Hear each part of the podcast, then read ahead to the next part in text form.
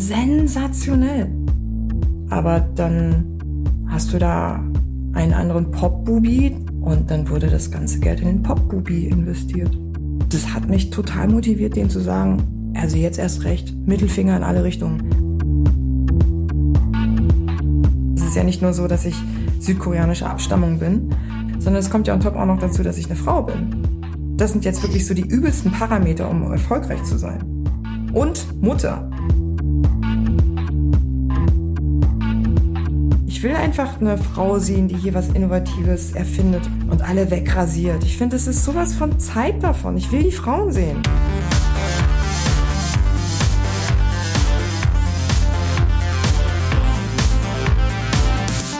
Hi und herzlich willkommen zum Podcast von Raketerei. Ich bin Imke Machura, ich wohne in Hamburg und mein Herz schlägt für Musik. Ich habe meine Leidenschaft zum Beruf machen können. Ich promote, ich bucke, ich manage ein Indie-Label. Ich bin Macherin. Ich bin eine von wenigen und ich frage mich schon lange, warum. Deswegen habe ich mich auf die Suche gemacht und ich habe Antworten gefunden. In dieser Podcast-Serie porträtiere und interviewe ich Frauen, die die Musikbranche prägen und mitgestalten. Ich zeige, wo die Frauen, Ladies und Bitches der Musikbranche stecken. Und noch mehr. Ich beantworte euch durch diese Interviews zentrale Fragen zur Musikbranche, mache auf Vorbilder sowie Vielfalt aufmerksam, empowere und vernetze. Klingt gut, oder?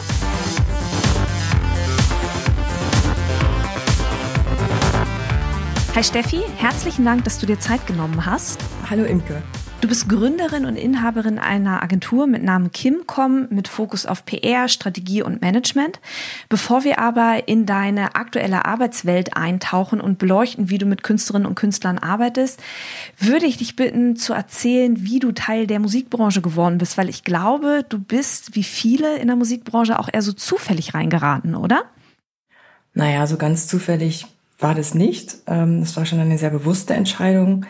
Damals 1994, 93 muss es gewesen sein, war ich ein ziemlich aktives Mitglied im damaligen Untergrund Hip-Hop und äh, mein Plan war es, die Industrie quasi von innen heraus zu infiltrieren, um der Musikindustrie, die damals ja also definitiv einfach keinen Plan von Hip-Hop hatte und das einfach auch nur als total jugendlichen Blödsinn abgetan hat, um denen einfach auch die Werte der Kultur zu vermitteln und auch die Kultur mit diesen Werten in den Mainstream zu bringen und nicht nur plötzlich hüpfende Pseudo-Rapper zu haben, die bunte Klamotten tragen. Das war meine eigentliche Intention, die mich dazu bewegt hat, in die ähm, Medien- und Musikbranche zu gehen.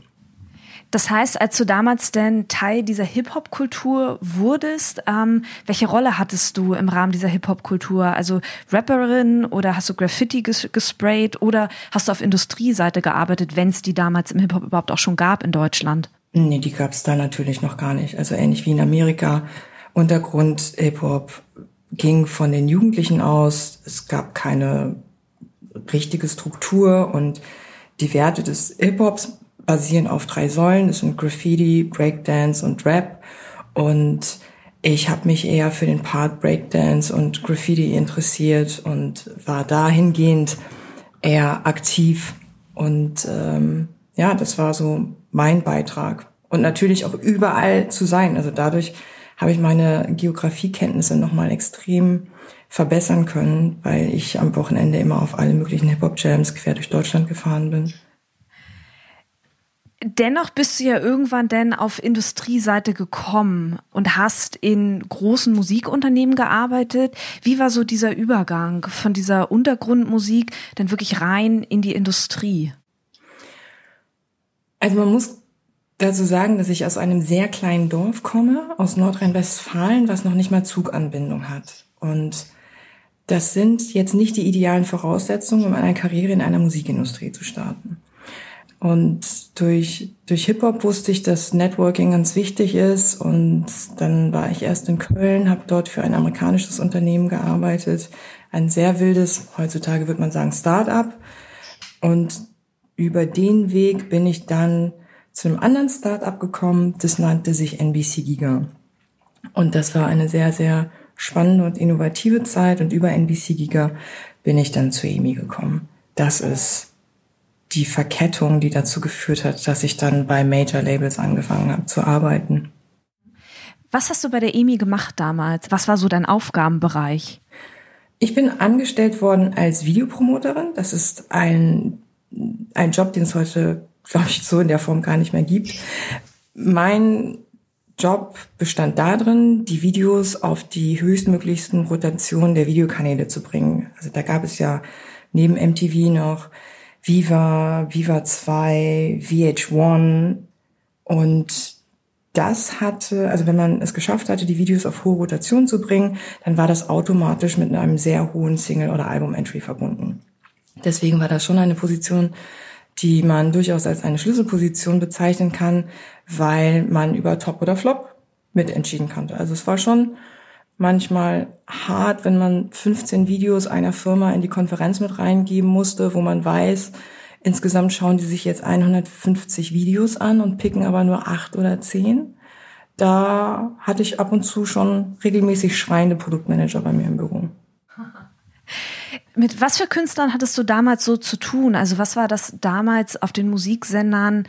Mm, was, was für ein Genre haben die Musiksender damals hauptsächlich gezeigt? Also kannst du dich da noch irgendwie so an zwei, drei prägende Künstlerinnen und Künstler erinnern? Ich glaube, das wird sehr nostalgisch, weil ich bin ja jetzt 43 und äh, wir reden jetzt von den 2000ern.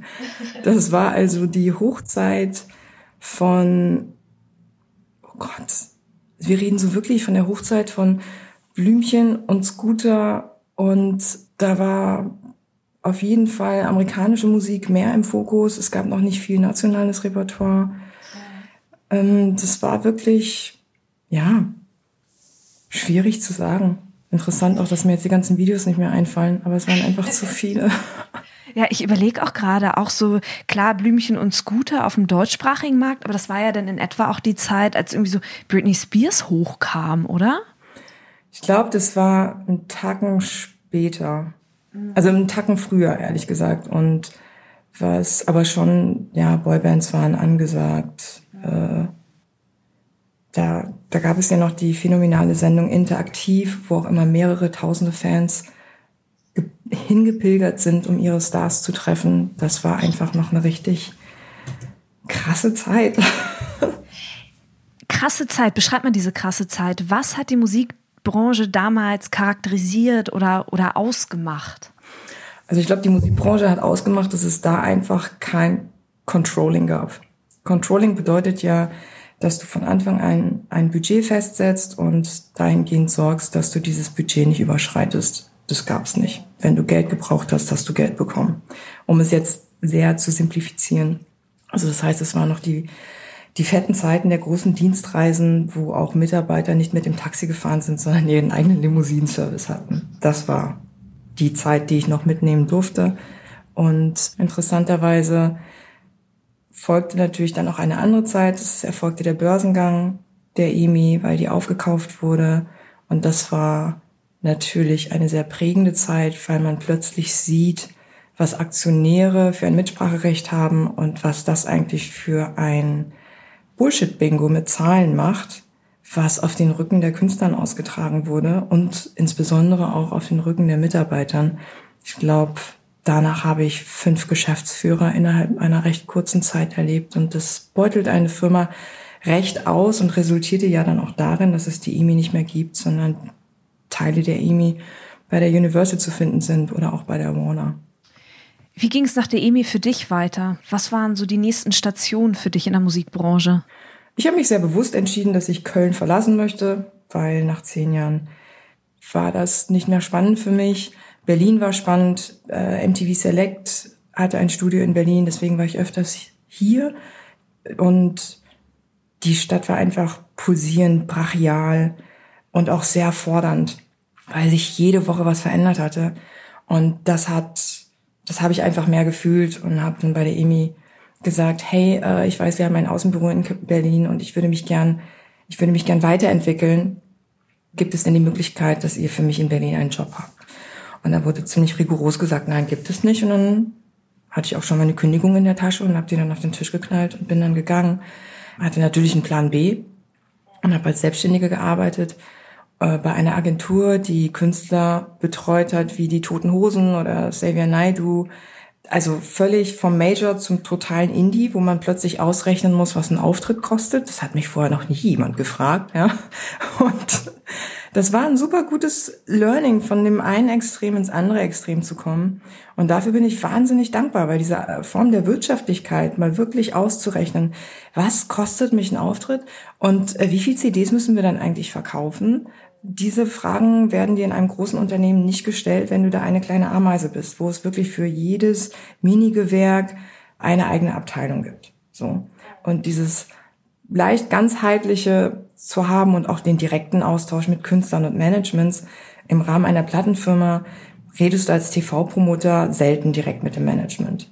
Das macht der Produktmanager. Und das wird auch extrem verteidigt, dass das alles nur über den Produktmanager läuft, weil das als wertvoller Kontakt galt. Und diese, diese ganzen Befindlichkeiten hattest du da in dem Indie-Segment nicht. Und das hat natürlich zu schnellerer Kommunikation, zu höherer Effizienz geführt. Und das fand ich dann sehr spannend.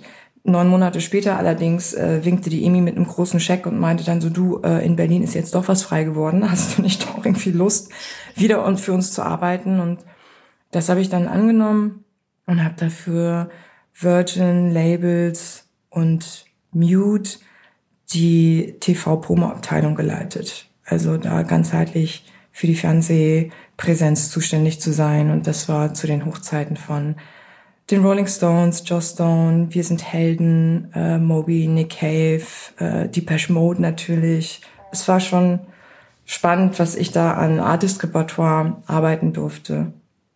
Also damals warst du quasi, ich würde es einfach mal bezeichnen, in Anführungsstrichen, klassische Promoterin. Wenn du so große Kampagnen gearbeitet hast, was oder woran hast du erkannt, dass du eine erfolgreiche Kampagne gefahren hast? Also Anfang der 2000er war das total simpel. Der Erfolg der Kampagne stand und fiel mit einer Fernsehkooperation. Also entweder hattest du einen Deal mit RTL und Pro7 und das war's dann. Ähm, dann war klar, das Ding wird rocken. Und alles andere darunter war dann harte Arbeit. Was heißt harte Arbeit? Also was hast du da gemacht? Naja, es war schon mehr Überzeugungsarbeit, weil ein Video kriegst du nur auf Rotation, wenn du eine Fernsehkampagne hast. Also da beißt sich irgendwie, ähm, das, das beißt sich dann alles. Oder du kriegst nur ein großes Pressefeature, wenn du eine Videorotation hast. Du kriegst nur einen großen, eine große Radio-Playlist, wenn du viel Presse und eine Videorotation und eine große Fernsehsendung hast. Und um all diese Bausteine ohne eine große Fernsehkampagne zusammen zu haben, war damals schwierig. Außer du warst Deepesh Mode, ja. Aber das ist ja nicht Arbeit. Da schickst du Cent und dann läuft's. Aber es geht ja dann eher so darum, dass man auch so Bands hatte, wie zum Beispiel die Fotos, die erfreulicherweise jetzt gerade wieder ein neues Album rausbringen, die waren sensationell. Also unfassbar. Ich hatte, ich habe mich so weit aus dem Fenster gelehnt und meinte nur so, das das ist zukunftsweisend für deutschen Alternative. Das war, das war spannend. Aber dann hast du da einen anderen Pop-Bubi, der der Geschäftsführung besser gefallen hat.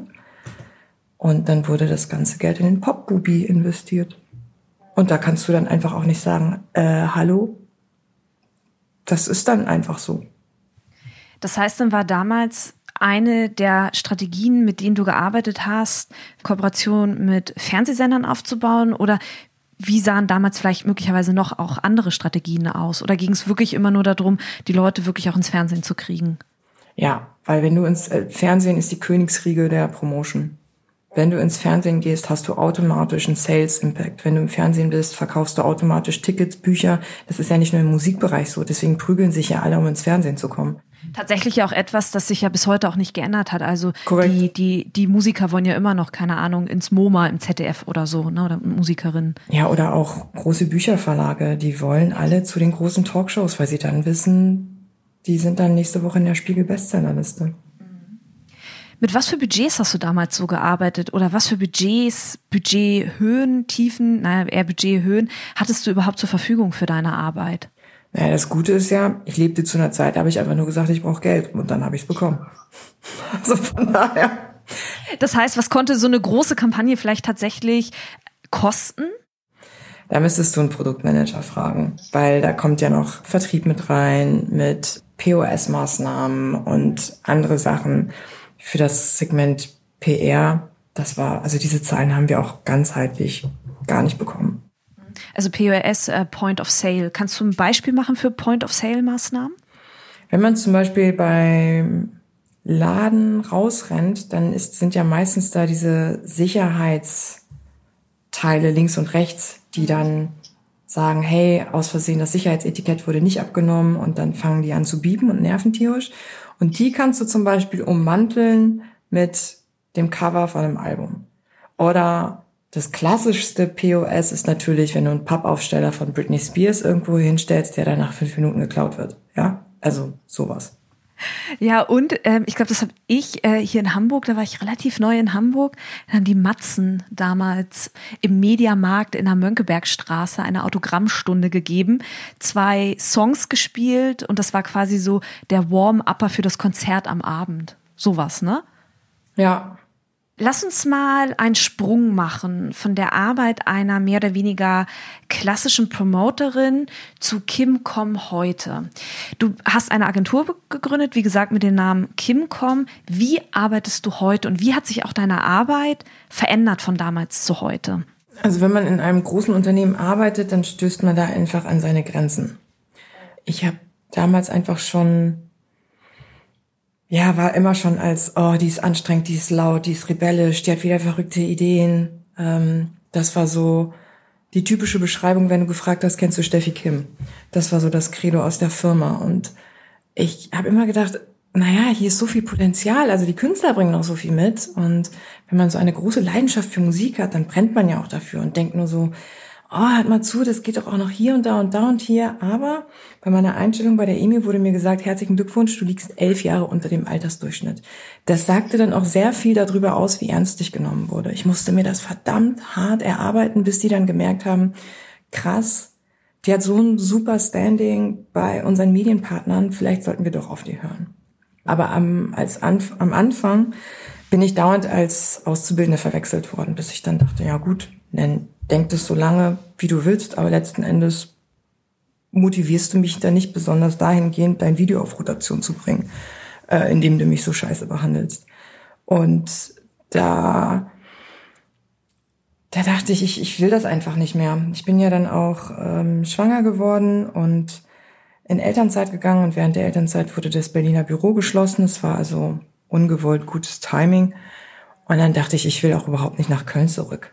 Also da, dazu habe ich in Berlin mir ein zu schönes Leben aufgebaut, schön dahingehend, dass mein ganzes Netzwerk hier ist, alle meine Freunde in der Zwischenzeit nach Berlin gezogen sind und man da einfach auch die Freiheiten der Stadt genossen hat, die ja damals wahnsinnig günstig war. Also man hat ja mit sehr wenig Geld einfach fantastisch leben können. Und dann ähm, war mir aber auch schon immer klar, weil ich eigentlich also ich hatte nicht damit gerechnet, dass ich so früh ein Kind bekomme. Arbeit ist für mich wichtig. Es war für mich ganz klar, ich werde wieder arbeiten. Und damals gab es noch den Gründungszuschuss vom Arbeitsamt, der einen unterstützt, wenn man eine gute Gründungsidee hat, die dann auch vom Steuerberater abgesegnet wird mit einem Budgetplan und alles. Und dann dachte ich, super, ich mache meine eigene Agentur auf. Und jeder hat gesagt, ach, das gibt's doch schon alles und warum willst denn du das machen und das wird doch überhaupt nicht erfolgreich und der schönste Spruch war dann immer, aber du bist doch jetzt Mutter. Und all diese Sprüche können einen demotivieren, hatten bei mir aber das Gegenteilige ausgelöst. Das hat mich total motiviert, denen zu sagen, also jetzt erst recht, Mittelfinger in alle Richtungen. Ich krieg, also wenn es einer hinkriegt, dann bin ich das. Und dann hat es angefangen, dass ich da mit, einer Freundin saß, die zu mir meinte, ey, Steffi, mal zu. Wir haben hier so ein sensationelles Album von Herbie Hancock und meine Mitarbeiter wissen nicht, wer, wer das ist. Und Herbie Hancock ist eine, ist einfach eine Ikone. Eine Legende. Äh, und, und dann habe ich sie nur angeschaut und meinte so, na ja, aber heutzutage kann man das doch auch googeln. Das ist doch nicht schwer. Und sie so, ja, aber die haben noch nicht mal den Drive zu googeln, wer er ist. Und dann dachte ich nur so, hä? das verstehe ich nicht. Weil du kannst doch total viel machen. Und meinte so, ja, dann machst, machst du das jetzt, dann ist das dein erstes Projekt. Mein erstes Projekt war also Herbie Hancock. Besser kann es gar nicht starten.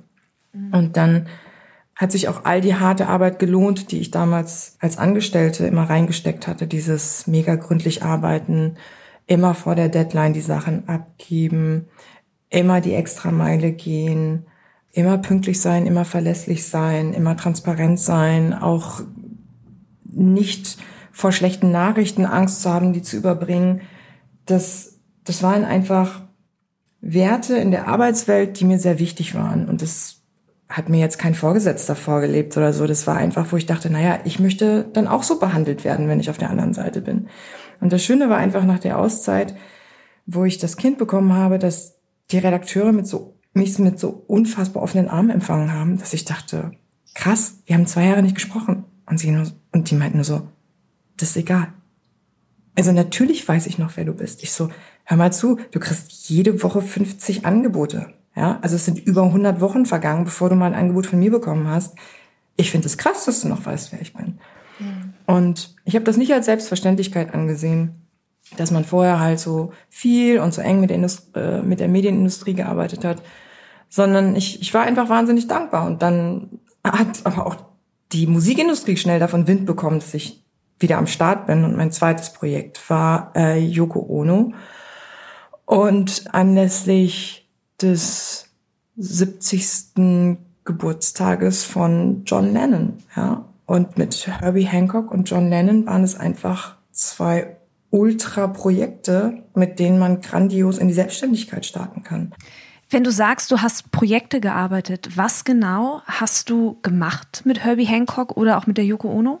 Naja, auch ganz klassisch wieder TV-PR. Also wann sind die hier? Welche Sendungen werden im Zeitraum produziert? Und wie kann man das dahingehend abstimmen? Also eigentlich das, was ich vorher auch gemacht hatte. Nur mit dem Unterschied, dass dann natürlich auch ganz viele andere Angebote kamen und ich das Selbstbewusstsein hatte und gesagt, so, nö, das mache ich dann nicht.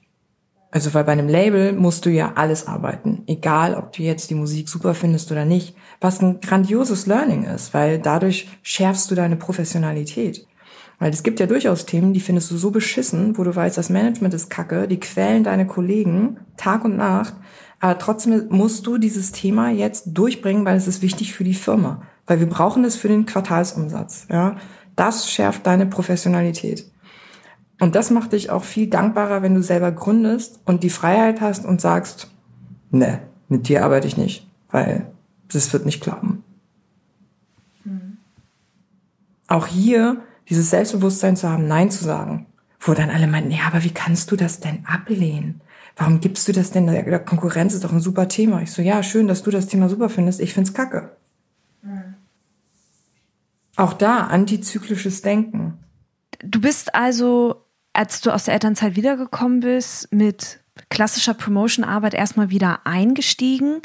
Wie hat sich deine Arbeit mit der Zeit verändert im Rahmen deiner Agentur? das hat sich dahingehend verändert, dass man viel freier ist. Man ist nicht beschränkt auf Musik. Also dann hat eine Freundin gesagt, du Steffi, hör zu, wir haben hier Fashion Week. Und das hat irgendwie total viel Potenzial im, im Fernsehen, aber wir kriegen das nicht hin, weil die klassischen Fashion-Agenturen fokussiert sind auf Presse. Und die aber den Aspekt Fernsehen komplett vernachlässigen. Und bei einem Abendessen habe ich das zu einer Agenturchefin gemeint und die meinte nur so, Steffi, alles klar, hier, du bist geheiert für die Fashion Week, mach, mach das mal bitte ähm, für, für den Designer.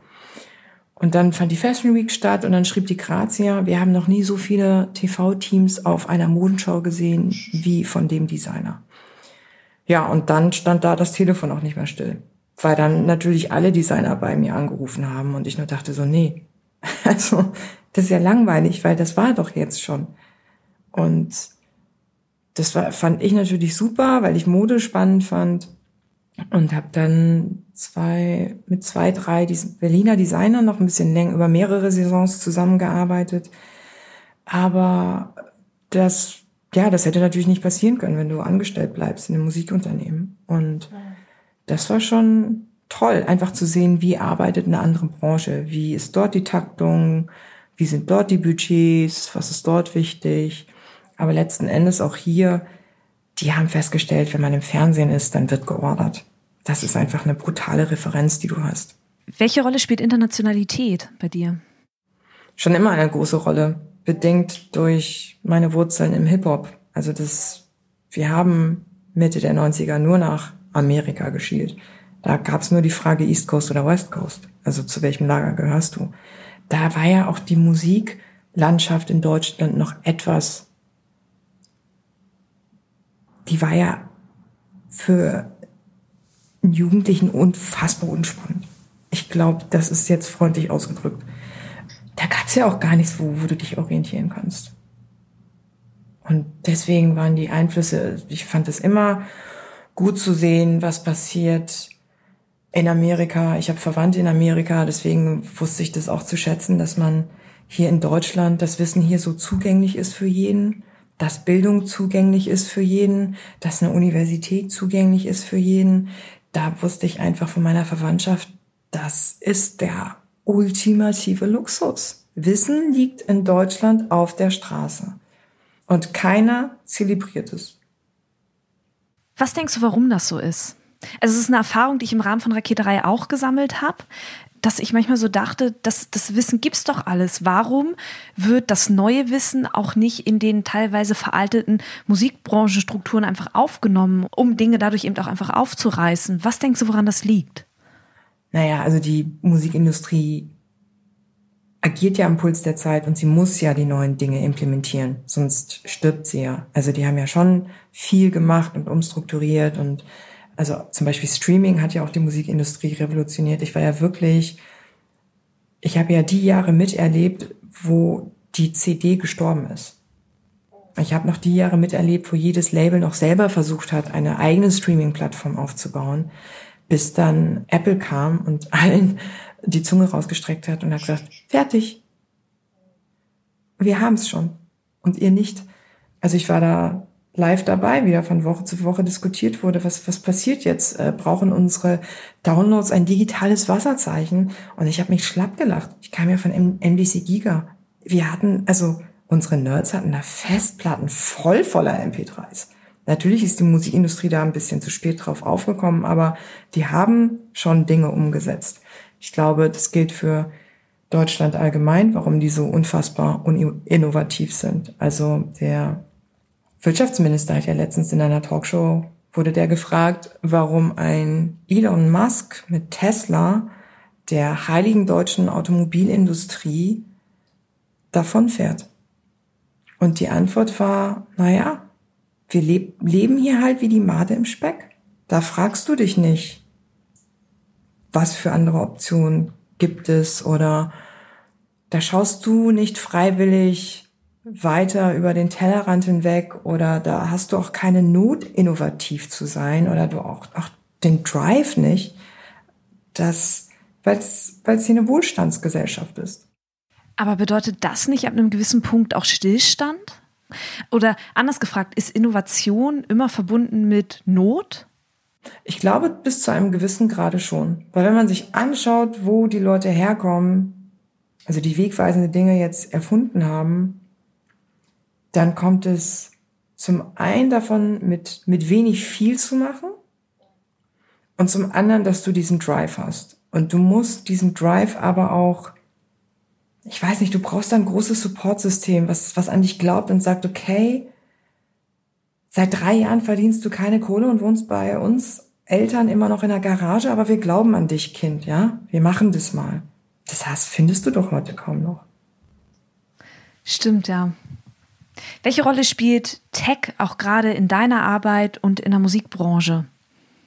Tech spielt bei mir eine Riesenrolle. Angefangen dadurch mit NBC Giga. Also der Olli Weiberg, der das gegründet hat, das war wirklich so das erste Startup. Wir hatten Internet, die deutschen Labels hatten Faxnummern.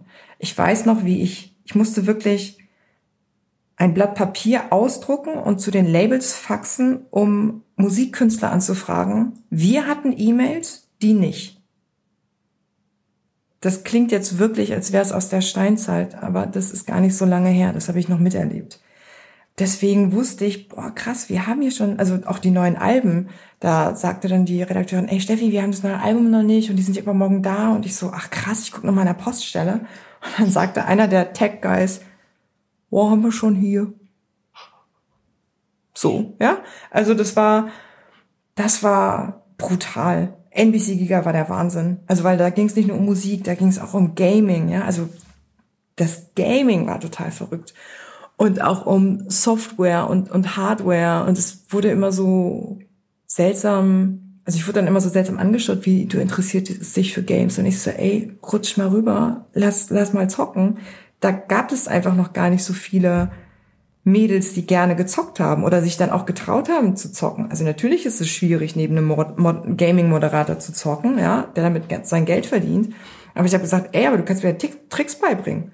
Also wenn nicht du als Experte, von wem soll ich denn sonst lernen? Ich will doch besser werden. Und ich glaube, auch das fehlt einfach in, in Deutschland, dass man sagt, hey, wenn ich was wissen möchte, dann frag ich. Aber heutzutage trauen sich die Leute einfach nicht zu fragen. Und deswegen ist es eigentlich wichtig, als Führungsposition immer wieder auch, also Fragen ist ja keine Einbahnstraße. Fragen funktioniert ja nicht hierarchisch. Und das verstehen Führungskräfte jetzt immer mehr, damals null. Und von daher, also um da auf deine Frage zurückzukommen, Tech hat mich schon immer fasziniert und dann schloss sich dann der Bogen, als äh, als Google anrief und gefragt hat, wollt ihr mal vorbeikommen? Wir würden euch gerne mal treffen. Und das war dann toll, da im, im Herzen der digitalen Pioniere da mal reinschnuppern zu können und zu sehen, wie die arbeiten. Das ist krass. Also es ist einfach, ähm, das ist natürlich auch eine Amerikanisierung. Also es ist natürlich klar, Silicon Valley, Zeit ist Geld. Und wenn man ja auch in einem internationalen Kontext aufwächst, wenn man auch nur mit Leuten spricht, die aus London kommen, die sagen ja, was macht ihr hier eigentlich? Wieso habt ihr Zeit, um in Cafés zu sitzen? Das ist, also, die haben im Ausland ein rasantes Arbeitstempo. Da gibt es nicht dieses 9 to 5. Und da gibt es auch keine Wochenenden. Wenn man sich mal hinterfragt, naja, wenn ich im Urlaub bin überall in Europa, kann ich überall sonntags was einkaufen. Man stellt sich aber nicht die Frage, warum kann ich denn in Deutschland nicht sonntags einkaufen? Das ist einfach anders. Und wenn man selbstständig ist, dann kann ich ja für mich entscheiden, was adaptiere ich für meine Firma und was nicht. Also was finde ich Spaß. Also jetzt reden ja alle vom Homeoffice und wir arbeiten seit Jahren schon via Remote Office. Das ist für mich überhaupt kein Problem, weil wir natürlich auch schon seit Jahren über die, die, die besten Softwares dafür herausgefunden haben, die besten Cloud-based äh, Projektmanagements, die wir haben. Und natürlich ist es viel Arbeit, sich da reinzufuchsen und es ist auch irrsinnig nervig, weil man hat ja auch noch einen Tagesjob und ein Tagespensum. Aber auch hier, man muss wie ein Trüffelschwein schauen, wen fragt man, wo schaut man. Und dann findet man es auch. Wo schaut man? Das ist genau ein schönes, schönes Stichwort. Also du guckst dich quasi in der Welt um und guckst, was es für Entwicklungen gibt und holst darüber Ideen quasi zu dir in die Agentur. Ja. Nun bist du zwar in Deutschland geboren, aber deine Eltern sind, glaube ich, nicht von hier. Lass uns mal einen Blick auf deine Familiengeschichte werfen. Was charakterisiert deine Familiengeschichte? Also meine Familiengeschichte, also ich stamme, oder sagen wir es mal so, meine Eltern sind im Rahmen des deutsch-koreanischen Abkommens nach Deutschland geworben worden. Und das, obwohl damals in der westdeutschen Migrationspolitik Arbeitnehmer afrikanischer und asiatischer Herkunft ausgeschlossen wurden. Das ist heute unvorstellbar, das war damals aber so. Nur was Deutschland und Südkorea miteinander verbunden hat, war die Tatsache, dass beide Länder geteilte Länder waren zu dem Zeitpunkt. Und von daher war es auch ein Zeichen der Solidarität und der Unterstützung, dass man dann Krankenschwestern und Bergarbeiter hauptsächlich aus Südkorea hierher rekrutiert hat. In dem Rahmen sind meine Eltern, die sich damals noch nicht kannten, Mitte der 70er in das kleine Dorf Beckum gekommen in Nordrhein-Westfalen. Und da bin ich geboren worden. Und das war natürlich schwierig, weil es gab keine ausgearbeitete Integrationspolitik. Also ich komme aus dem Nichts. Also ich habe niemanden, der Connections hatte, äh, der dir ein Praktikum verschaffen kann. Und es gab ja damals auch kein Internet und kein Google. Es war alles, du musstest in die Bibliothek gehen, um deine Sachen nachzuschlagen. Und was meine Eltern mir da mitgegeben haben, waren immer, du musst doppelt so gut sein wie die Deutschen, damit sie dich überhaupt akzeptieren. Und auch dieses doppelt so gut sein hat oft nicht ausgereicht. Und wenn du von, von Kind auf so gepolt bist, dass auch wenn du die ganze Zeit Einsen schreibst und die schönste Schrift hast und die tollste Präsentation hast, du wirst nicht nach vorne gerufen bei der Feier. Das wirst du einfach nicht. Und es ist wirklich, weil ich war die erste Koreanerin über oder die erste Asiatin überhaupt, die dort in den Kindergarten gegangen ist. Also die, die Erzieher waren auch komplett hilflos, ja. Also das, wenn mir ist ja purer Rassismus entgegengeschlagen worden und dann wussten die alle nicht, was man da macht und letzten Endes hatte ich immer das Gefühl, die Lehrer und die Erzieher wollen den Kindern gefallen, also machen sie mit. Und das stärkt letzten Endes deine Resilienz. Also ich habe es, ich glaube, aufgrund meiner deutschen Patentante, die eine Vertriebene aus Schlesien war, durch die habe ich das wirklich geschafft, meine Positivität beizubehalten, immer zu wissen, es geht immer weiter. Es wird, der nächste Tag wird schöner. Äh, vielleicht kriegst du dann auch Props von Mitschülern und Lehrern. Ähm, aber es war immer die Suche nach dem, nach dem Perfektionismus, natürlich auch verankert in der koreanischen Kultur, wo es immer darum geht, die Beste sein geht gerade eben noch. Es geht eher darum, Geschichte zu schreiben. was immer schwierig ist als Kind in der ersten Klasse. Aber das waren so die Ansprüche, die meine Eltern hatten, auch immer mit dem, mit der Fußnote. Du wirst es besser haben als wir.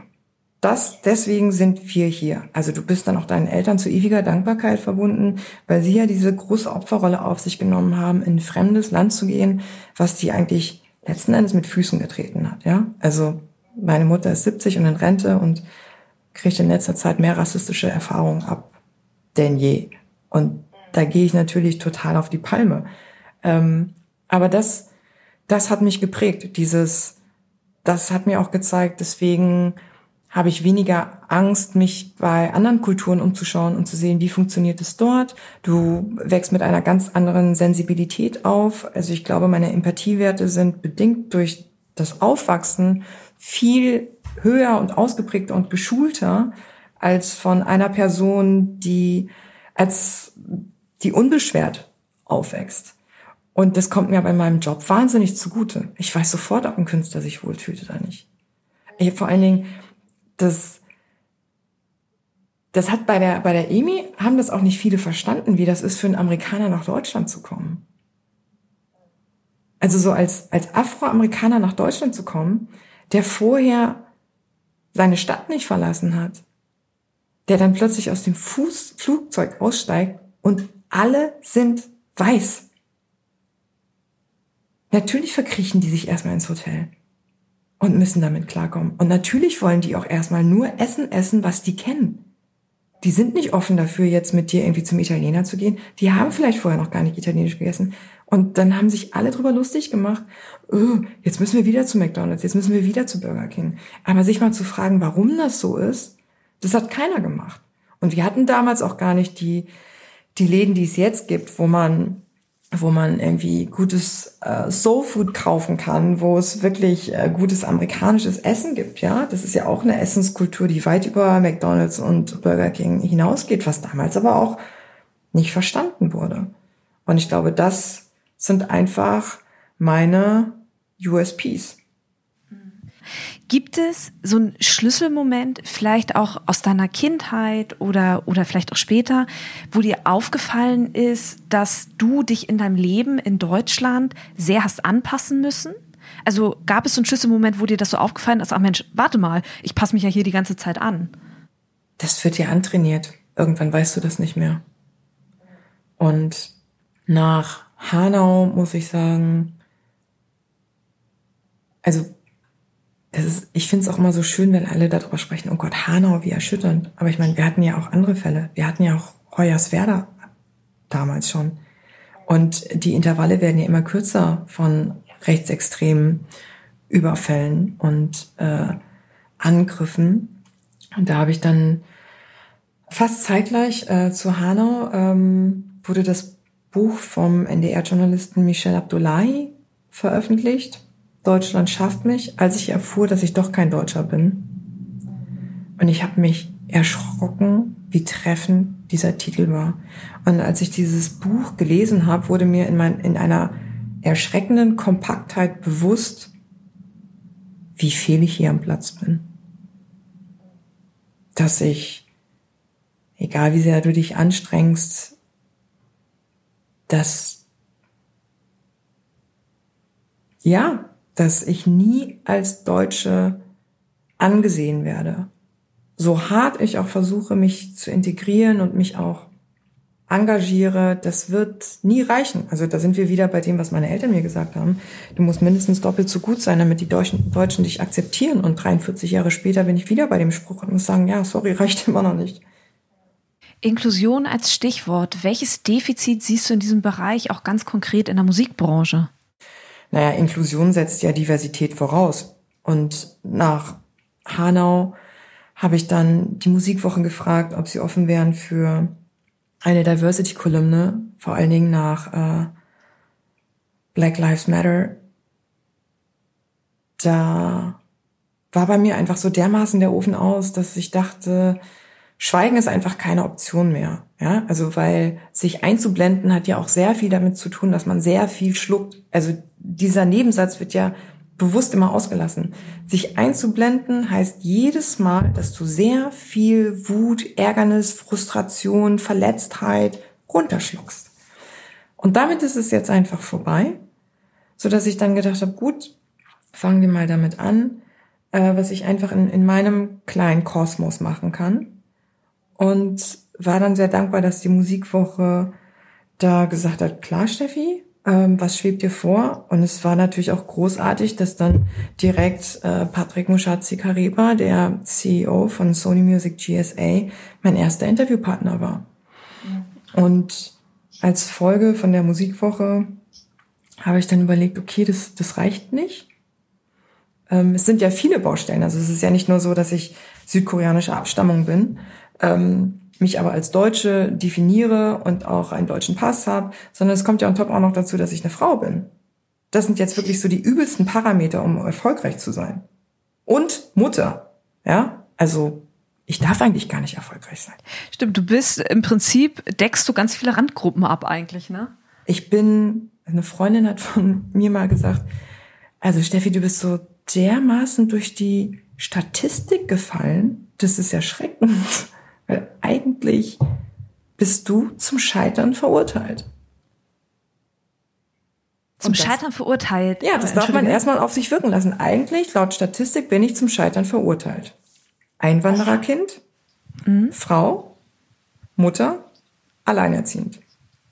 Das heißt, aus deiner Perspektive, was müsste sich in der Musikbranche ändern? Wir müssen erstmal anfangen, inklusiv, also divers zu sein. Und Diversität bedeutet, oder Diversität kann nur gelebt werden, wenn Diversität vorhanden ist. Und die Diversität ist nicht vorhanden. Woran sehe ich das, dass, dass die Musikbranche so wenig divers ist? Wo guckst du hin, dass du das siehst? Naja, also die zweite Interviewpartnerin meiner Kolumne war Doreen Schimm, MD von, von Warner Music, MD von der größten Abteilung von Warner Music. Und naja, da haben wir dann einfach mal ganz ketzerisch die Frage gestellt, gibt es eine äh, weibliche CEO in der deutschen Musikindustrie? Und wie lautet die Antwort? Das wird dich nicht überraschen. Die Antwort lautet nein. Null Prozent. Ist eine Veränderung in der Musikbranche überhaupt gewollt? Da sind wir dann wieder bei der Made im Speck. Also ich glaube, so, solange nicht die Notwendigkeit herrscht, passiert es nicht. Wenn man sich anschaut, was Black Lives Matter ausgemacht hat, weil den Leuten ist ja dort erst bewusst geworden, was für einen Impact die haben, ja. Also es gibt ja jetzt auch wirklich Studien, die besagen, das sind die Firmen, die, äh, so sieht die prozentuale Verteilung der Mitarbeiter aus, so sieht die prozentuale Verteilung der Vorstände aus, was Parität anbelangt, was Diversität anbelangt.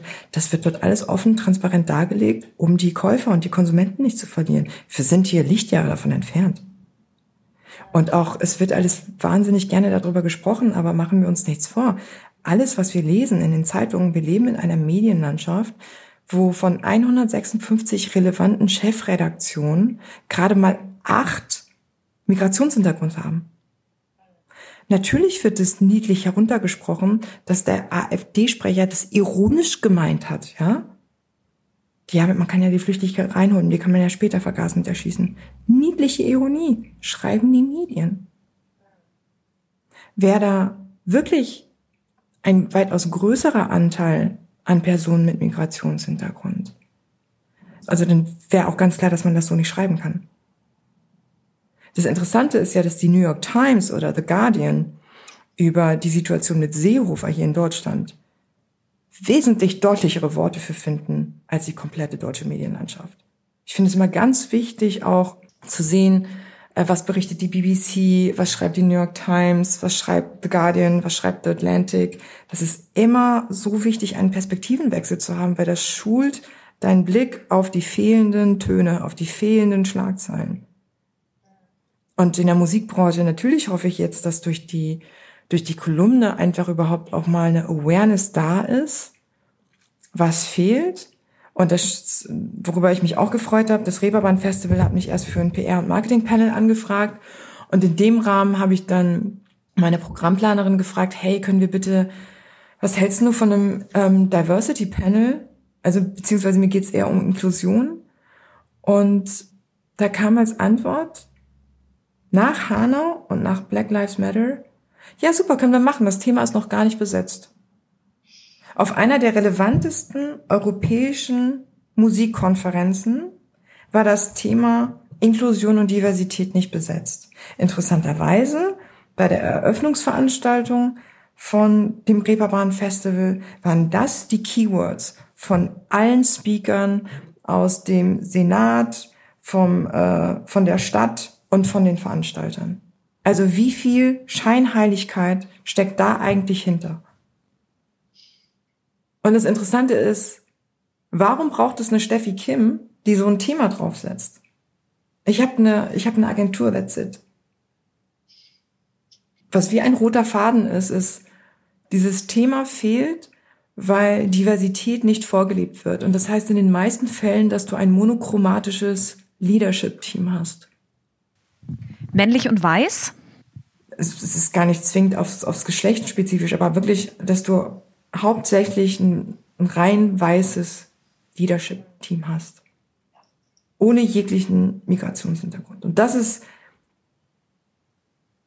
dann der Punkt, wo ich frage, wie, wie ernst meint ihr das denn dann mit der Diversität? Und da kann man auch andere Firmen durchleuchten. Da kommt man leider auf sehr viele grüne Zweige, wenn man das anfängt, auch außerhalb der Musikindustrie. Welche Rolle können so Initiativen wie zum Beispiel Key Change in der Musikrolle, äh, in, der, in der Musikbranche spielen, um sowas auch aufzubrechen? Also ich habe mir die Key Change Seite angeschaut und da wurde das ja auch präsentiert beim Opening vom Reeperbahn Festival. Und das Reeperbahn Festival selber ist ja auch Mitglied und Förderer des Key Change Programms. Und dann dachte ich mir nur so, das ist gut, dass es solche Programme gibt, weil ich glaube, was, was Frauen fehlt, ist dieses Netzwerken. Dadurch, dass Frauen erst später berufstätig sein durften, ohne ihren Mann zu fragen. Man darf ja nicht vergessen, das hat alles in diesem Jahrhundert stattgefunden, ja. Also Frauen mussten früher äh, in diesem Jahrhundert ihre Ehemänner fragen, ob es okay ist, dass sie arbeiten gehen. Natürlich müssen wir sehr viel aufholen, was Netzwerken anbelangt weil das nicht über viele Generationen stattgefunden hat, wo du dann auch einfach deine Kontakte weitergeben kannst. Und ich glaube, dafür ist das Key Change Programm sehr gut. Aber was ich vermisse, ist einfach, dass die großen Player mitmachen. Und dass da jemand auch einfach den Mut hat, um zu sagen, so, wir haben uns jetzt mal ganz klar zum Ziel gesetzt, innerhalb von fünf Jahren, dass Parität herrscht im Management-Team, dass äh, Parität herrscht auf allen Management-Levels. Wir schauen, dass wir auch Programme fördern für Kinder mit Migrationshintergrund, die nicht über das Netzwerk haben, dass der Patenonkel bei einem Major-Label arbeitet und du deswegen dort ein Praktikum hast, sondern wir suchen uns, keine Ahnung, zwei Kids im Jahr aus, die wir fördern. Aber das ist doch mal ein Anfang. Und es ist doch auch nicht, also tut mir leid, ich finde diese auf diese Ideen zu kommen, das ist doch nicht schwer. Aber ich merke nur, ein sehr guter Freund hat mir letztens gesagt, naja, Steffi, man darf niemals davon ausgehen, dass andere so denken wie du. Und ich finde diesen Spruch so wahnsinnig weise, weil ich danach festgestellt habe, ah, ich habe viel weniger Kopfschmerzen, weil ich mir dann immer wieder denke, ja, du kannst nicht davon ausgehen, dass andere Firmen so denken wie du, weil sie haben nicht dieses Wissen, was du hast. Und sie haben auch nicht diese Erfahrung, die du hast. Sie wissen nicht, wie schwer es ist, sich ein Bein auszureißen, um überhaupt in äh, die Musikbranche reinzukommen. Mir hat letztens eine Freundin gemeint, äh, erzählt von einem Major-Label, die haben 500 Bewerbungen auf eine Stelle. 500, von denen du die Hälfte sofort irgendwie in die Tonne treten konntest, aber trotzdem. Tja, hat sein Major-Label immer so die Antwort auf alles. Naja, und da fragt, also da denke ich nur so, alle wollen zum Major. Ich habe letztens äh, eine, eine junge, total krasse, junge Frau getroffen, und sie sagt, oh, ich liebe Musik, ich will zum Major-Label. Und ich so, du, ganz ehrlich, ein Künstler hat mal einen treffenden Satz gesagt, wenn du Musik liebst, dann geh dorthin, wo Musik gespielt wird. Und sei dir sicher, in einem Major-Label, das ist der Ort, wo du meistens kein Instrument findest. Da steckt viel Wahrheit drin. Da steckt sehr viel Wahrheit drin. Steffi, mal so zusammenfassend, was würdest du dir für die Musikbranche wünschen? Ich wünsche mir von der Musikbranche Taten und keine schönen Worte. Und zwar Taten von oben. Und das Schöne ist ja, dass, dass es auch mit ähm, Patrick Muschazzi Kareba von der Sony auch den ersten CEO gibt mit Migrationshintergrund hier, der dieses Thema auch so großartig übersetzt mit einer Leichtigkeit, wo du denkst so, wow, die haben eben gerade in Schöneberg ihr neues Sony Headquarter bezogen und die haben da ein Tonstudio und das ist auch offen für die Jugendlichen in dem Kiez. Und ich finde, da, das ist gelebte Inklusion. Dass du dich nicht in deinem Elfenbeintürmchen versperrst, sondern sagst, hey, die Türen sind auf. Wenn du Fragen hast, komm vorbei. Und ich finde, das ist ein Leuchtturm. Also Patrick ist für mich definitiv ein Leuchtturm. Oder auch zum Beispiel Bernd Dopp von der Warner. Wenn man mal hinschaut, Warner ist das einzige Label, was auf der Website politische Stellung bezieht. Und zwar, wir sind gegen Nazis. Hat kein anderes Label auf der Website. Aber die Warner hat's. Und das ist mutig. Das ist mutig, weil der Standardsatz war immer sehr lange, wenn du dich politisch äußerst, ist das, das Ende deiner Karriere. Und das finde ich gut. Und das sehe ich. Es ist interessant, wie viele Leute das nicht sehen, aber wenn man vergleicht, was nach, nach diesem Jahr an, an Statements und Haltung gekommen ist und man so ein bisschen durchfiltert, wer sich geäußert hat, dann wird auch sehr schnell klar, wer sich nicht geäußert hat. Gibt es noch irgendetwas, das du hinzufügen möchtest?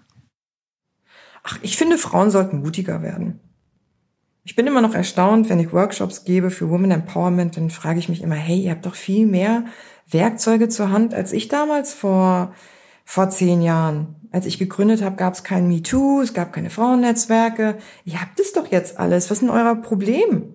Ich will einfach die nächste weibliche Elon Musk hier sehen. Ich will einfach eine Frau sehen, die hier was Innovatives erfindet und alle und alle wegrasiert. Ich finde, es ist sowas von Zeit davon. Ich will die Frauen sehen. Und und die Frauen gucken mich dann mit so großen Augen an und sagen so, ja, aber wie? Und ich so, du musst es wollen. Du musst es einfach wollen. Scheitern ist Lernen. Scheitern ist nicht aufhören.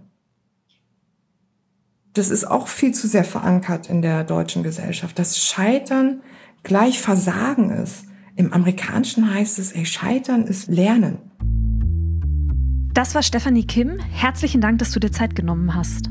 Ja, vielen Dank für die Einladung. Es hat super viel Spaß gemacht und ähm, ich hoffe, dass dass ich die ein oder andere Person inspirieren durfte, da einfach mal aus der Komfortzone rauszugehen und, und seinen, seinen Träumen und seinen Leidenschaften nachzugehen, weil das, davon brauchen wir gerade ganz viel.